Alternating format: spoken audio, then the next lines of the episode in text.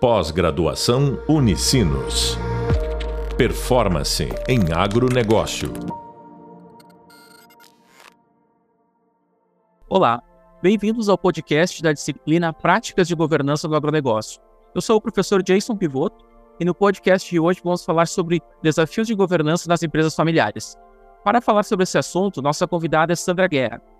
Sandra é sócia fundadora na Better Governance conselheira de administração de importantes empresas ao longo de sua carreira e também autora do best-seller Caixa Preta da Governança.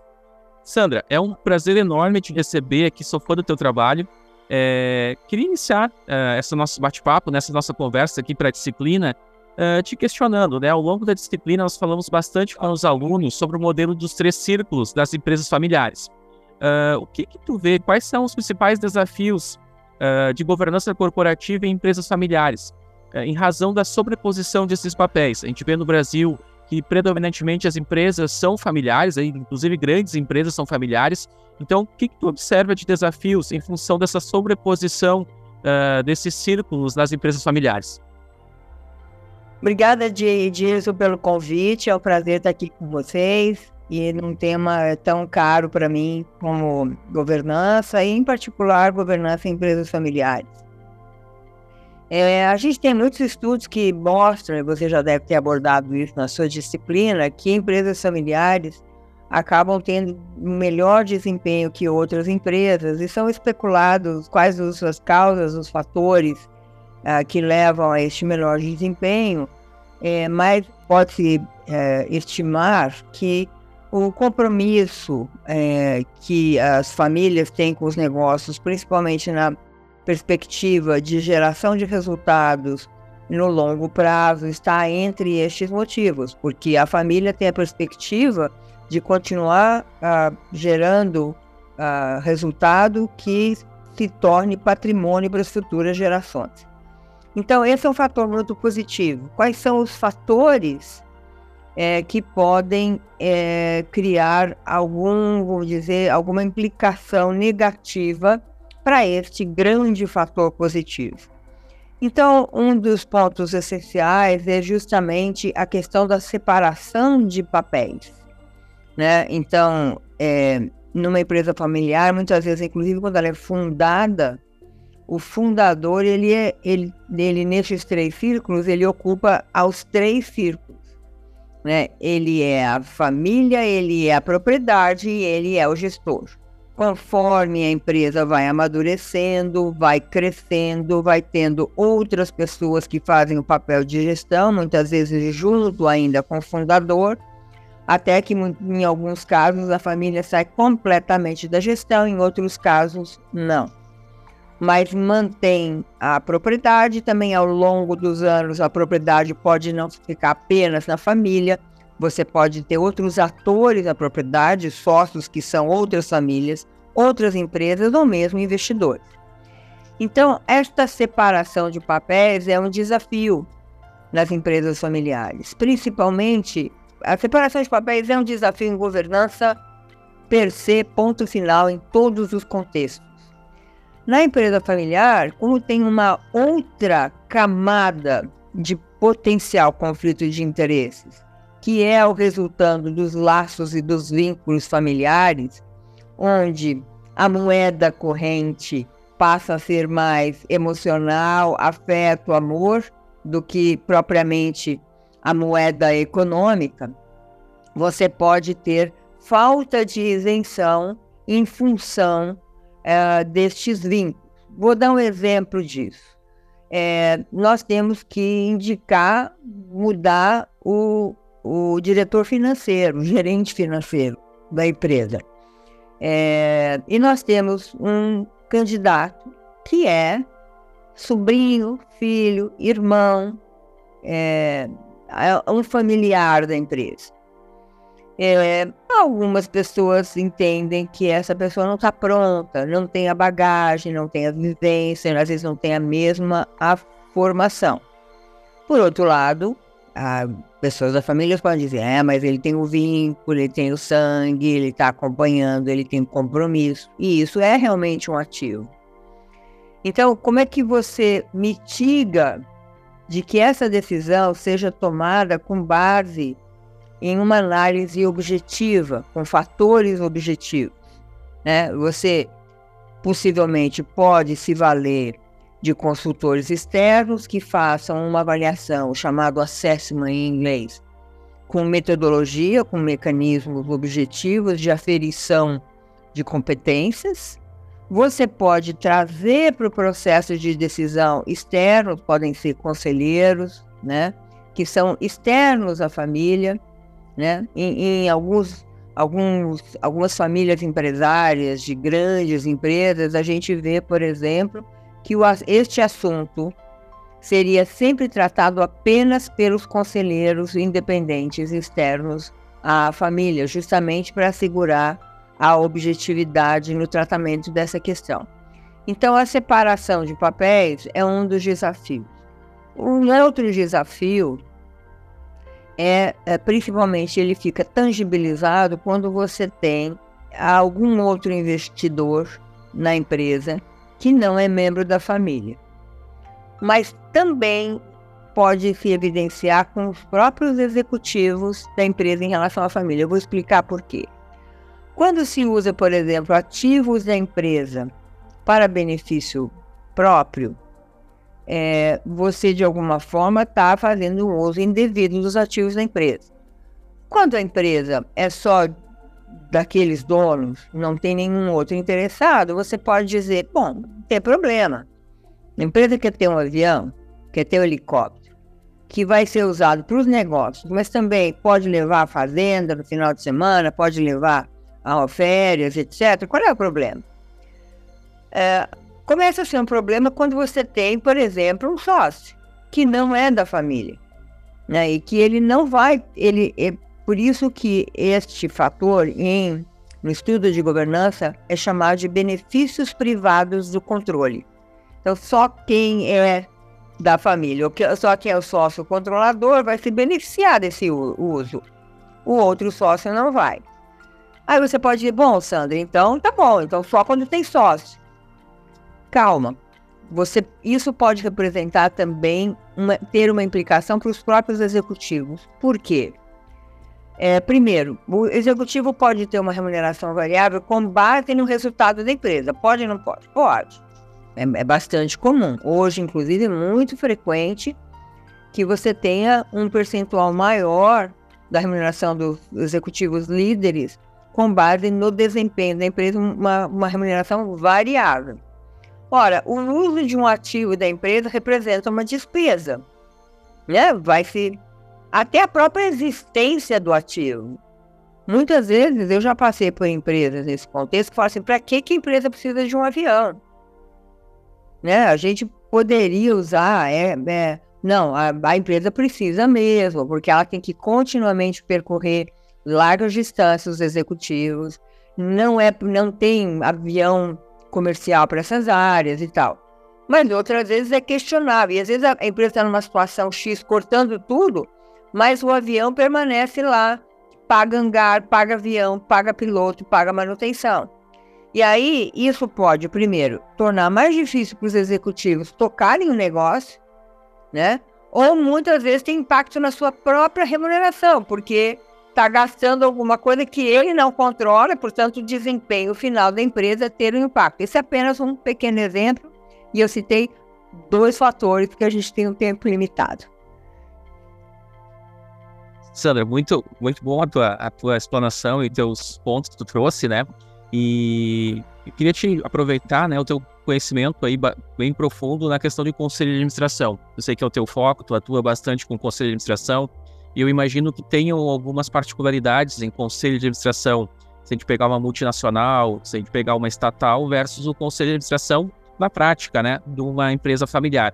Uh, e aí, pensando nisso que você falou, né, existe alguma sugestão, algum mecanismo, alguma prática que poderia ser adotada no conselho de administração e de empresas familiares para mitigar isso que você trouxe, alguns pontos dessa separação? Tem alguma sugestão aí prática que tu já vivenciou é, que tu poderia trazer aqui para funcionamento de conselho de administração? A gente sabe que nem todas as empresas familiares têm conselho de administração, muitas já têm, né, o conselho consultivo, quem não quer ter conselho de administração, mas tu poderia comentar um pouquinho assim de algumas práticas, de algumas boas práticas de governança para conselho de administração de empresa familiar? Sim, veja, nem toda empresa precisa ter um conselho, muitas vezes ela tem um conselho para atender um requisito legal, digamos, ela entra em concorrências é, públicas que requerem é, que, que, a empresa fornecedora de um, de um serviço de concessão tenha um conselho, ou por qualquer outro motivo, ou mesmo uma empresa listada em bolsa, empresa de é, origem familiar com controle familiar, mas é, capta é, recursos através da venda das suas ações e requer um conselho de administração. Mas é crescente o número de empresas que têm um conselho de administração, não porque precisa, ou um conselho consultivo, não porque precisa cumprir qualquer exigência legal ou regulatória, porque entende que existe uma criação de valor na existência de um conselho de administração ou um conselho consultivo. Então, o principal benefício é que você traz para o, processo de decisão uh, da empresa, você traz um, uma estrutura de processo de decisão é melhor, você estrutura melhor o processo de decisão.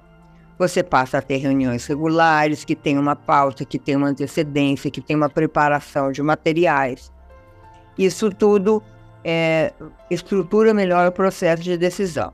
Você vai pode ouvir dizendo, é, mas também isso perde agilidade. Muitas vezes uma empresa é, familiar, um, um, vira, um senta do lado do outro, vira e toma decisão.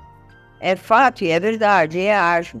Só que quando você entra num, num âmbito de crescimento, ou quando você entra numa situação de conflito, é, essas decisões podem ficar perigosas, porque talvez elas precisariam parar, precisariam ver o material, precisariam ser menos sujeitas a um viés de confiança excessivo de um dos proponentes de, por exemplo, criar uma nova fábrica na cidade vizinha, ou comprar um novo negócio, ou comprar um terreno, ou ampliar o endividamento, né?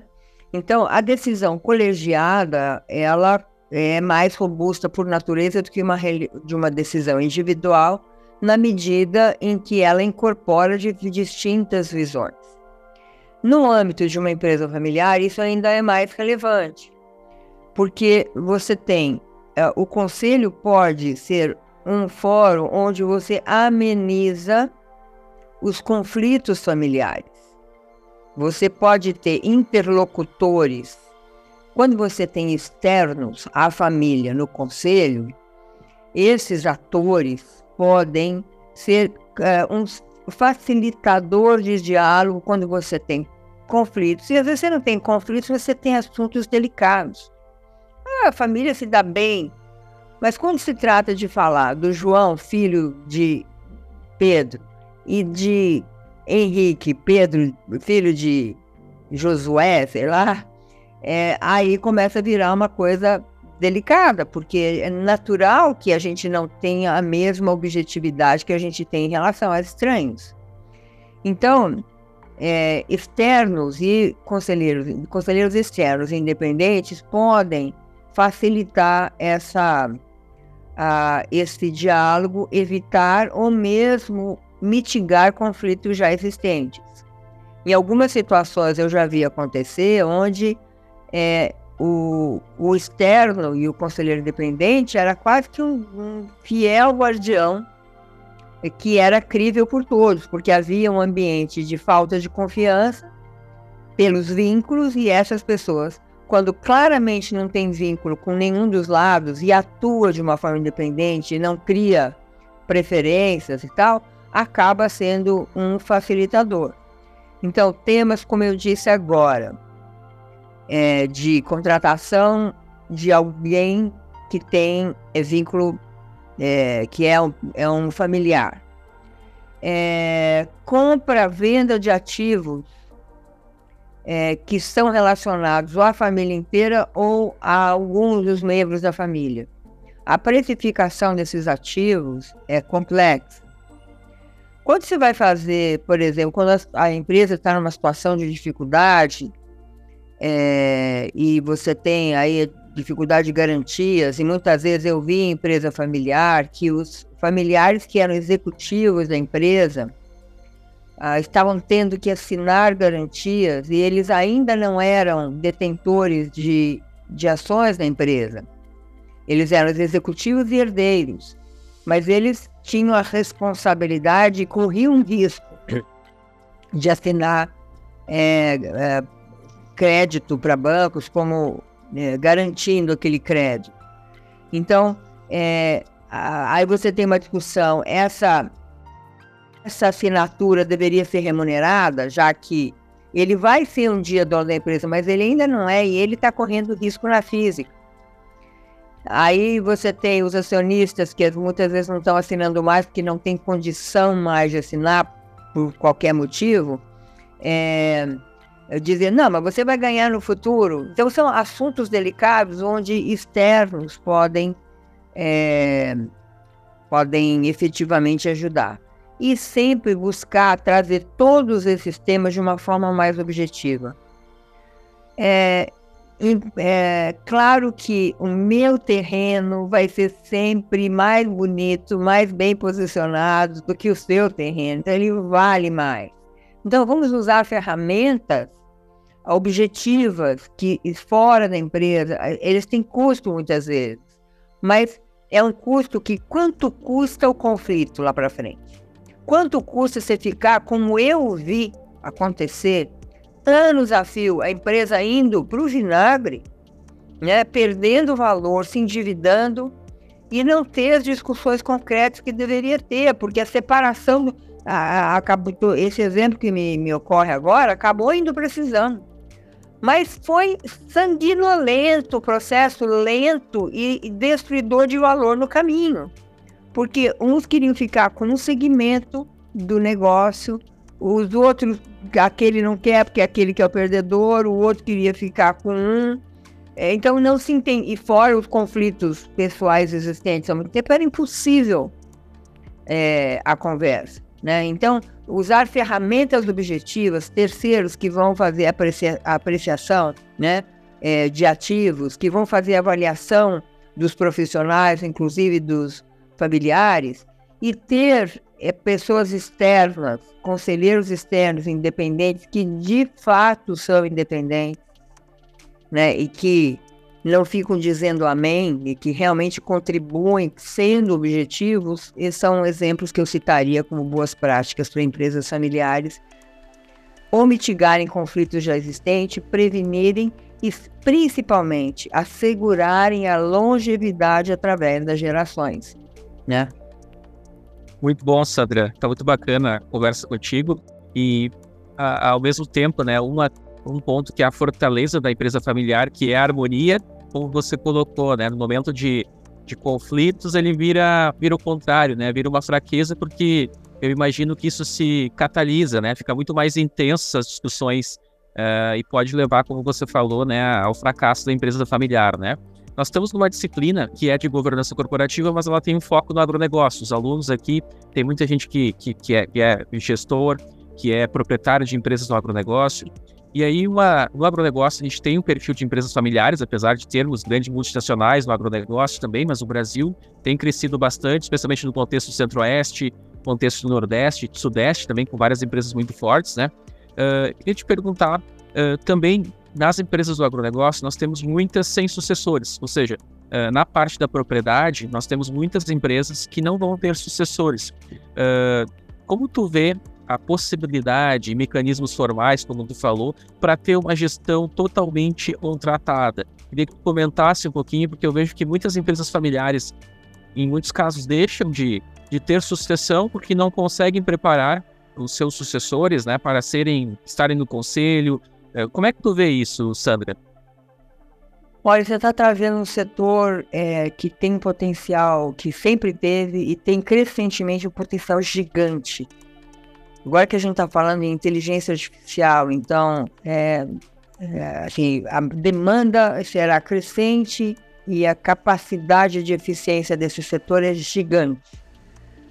É, e, ao mesmo tempo, nem sempre a mentalidade é, tem acompanhado essa velocidade. Talvez ela não tenha mesmo, é, é comum não ter sucessores, porque talvez não se tenha criado atrativos para sucessores, potenciais sucessores se interessarem pelos negócios.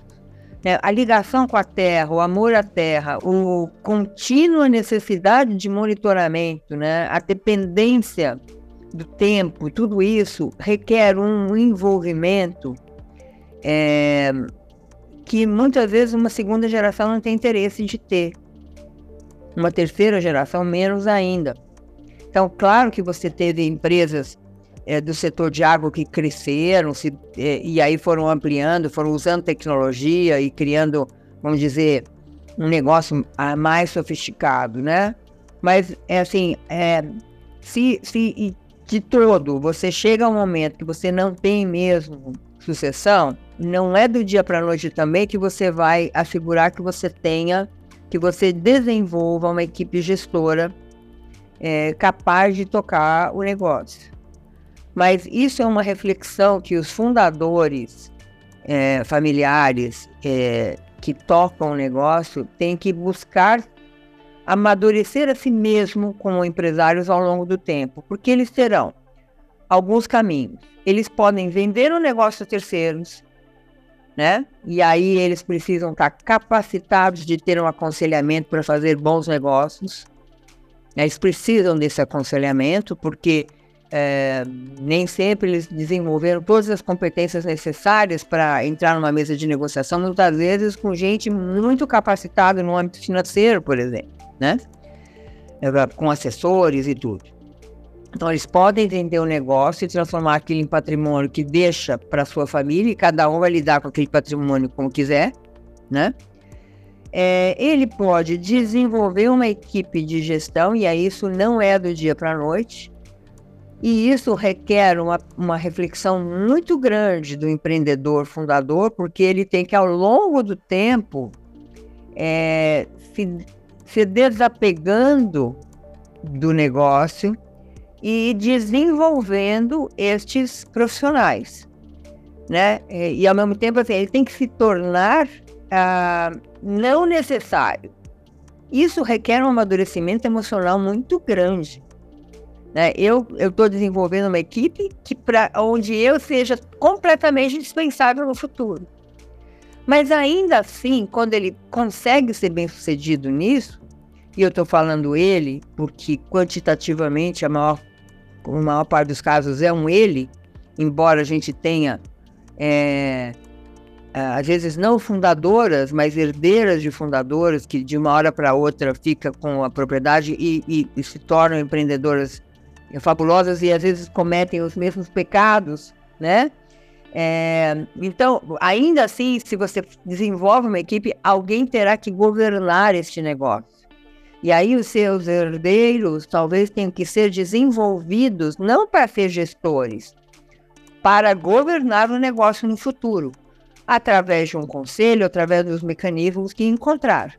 Mas ele não vai estar lá no dia a dia tocando a fazenda, tocando é, né, o dia a dia do negócio, mas ele tem que saber é, é, como ele como, como selecionar e manter esses talentos que fazem isso em seu nome, né, se certificar que tem é, controles adequados e assim uma série de, de, de fatores. Então, esse desenvolvimento tem que acontecer ao longo dos anos para que haja a perpetuação do negócio. Ou, como eu disse antes, simplesmente se desfaz um negócio, que isso às vezes representa cortar um, parte do corpo para alguns fundadores, e aí você tem uh, o patrimônio transformado em imóveis, muitas vezes, ou apenas recursos financeiros, aplicações, e aí cada herdeiro vai aplicar de acordo com seu com as suas condições, muitas vezes o que a gente vê é ao longo do tempo uma destruição desse patrimônio também. Então, em qualquer situação, desenvolver as futuras gerações, é, respeitando inclusive os seus desejos, porque não adianta, se bom, a pessoa quer ser médico, ele não vai ser nunca proprietário de um negócio de agro, por mais bacana que seja. Né? E se for, ele vai, Mesmo às vezes eu vi casos, então vai para a agropecuária, porque tem uma parte de saúde ali envolvida, né? Mas é, você tem que considerar, vamos dizer, as competências, os desejos né, do, da, das gerações, mas tem que desenvolvê-los, seja qualquer for o caso. Para ser um sócio, é, para ser dono de um ativo que, que seja diferente do ativo da família no momento, uh, uh, e para ter sua condição profissional que tenha prazer, mas ao mesmo tempo assegure o patrimônio para as próximas gerações. Sandra, está é, tá sendo um prazer conversar contigo. Nosso tempo ele é, é, escasso aqui, né? Eu queria te agradecer imensamente pela gentileza. Acho que os alunos, o pessoal que vai assistir a disciplina, acompanhar, vai ter um, um super, um super conteúdo aí, né? O, o livro também, a Caixa Preta da Governança, está na biografia, é, na biografia da, da disciplina. Então, recomendo fortemente que os alunos leiam e aí podem conferir a Sandra aqui trazendo alguns pontos, né? Então, Sandra, suas considerações finais uh, para a gente fechar aqui. Não, eu, eu quero só agradecer. Eu acho que esse é o, a, o teu convite, Jason, que é, é, muito importante a gente conversar com quem está se capacitando para é, governar as empresas no futuro ou ajudar a, essas empresas a serem governadas. Então é um prazer estar aqui com você. Eu acho que exatamente esse segmento de empresa familiar e do agronegócio tem um potencial muito grande de aperfeiçoamento. Eu já disse no começo que eu vejo esse setor com um potencial fora de série.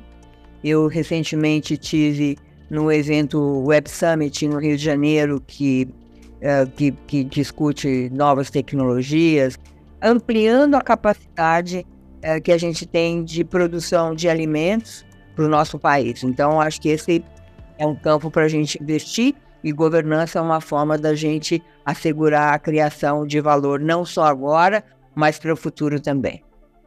Muito obrigado, Sandra. Uh, grato pela oportunidade de te ouvir. Turba, uh, não deixem de, de, continuar assistindo as, as aulas, né? Ler o material também. Além dos podcasts, vocês têm o material lá, tem o livro da Sandra. Então vamos continuar os estudos. Até o próximo episódio. Pós-graduação Unicinos. Performance em agronegócio.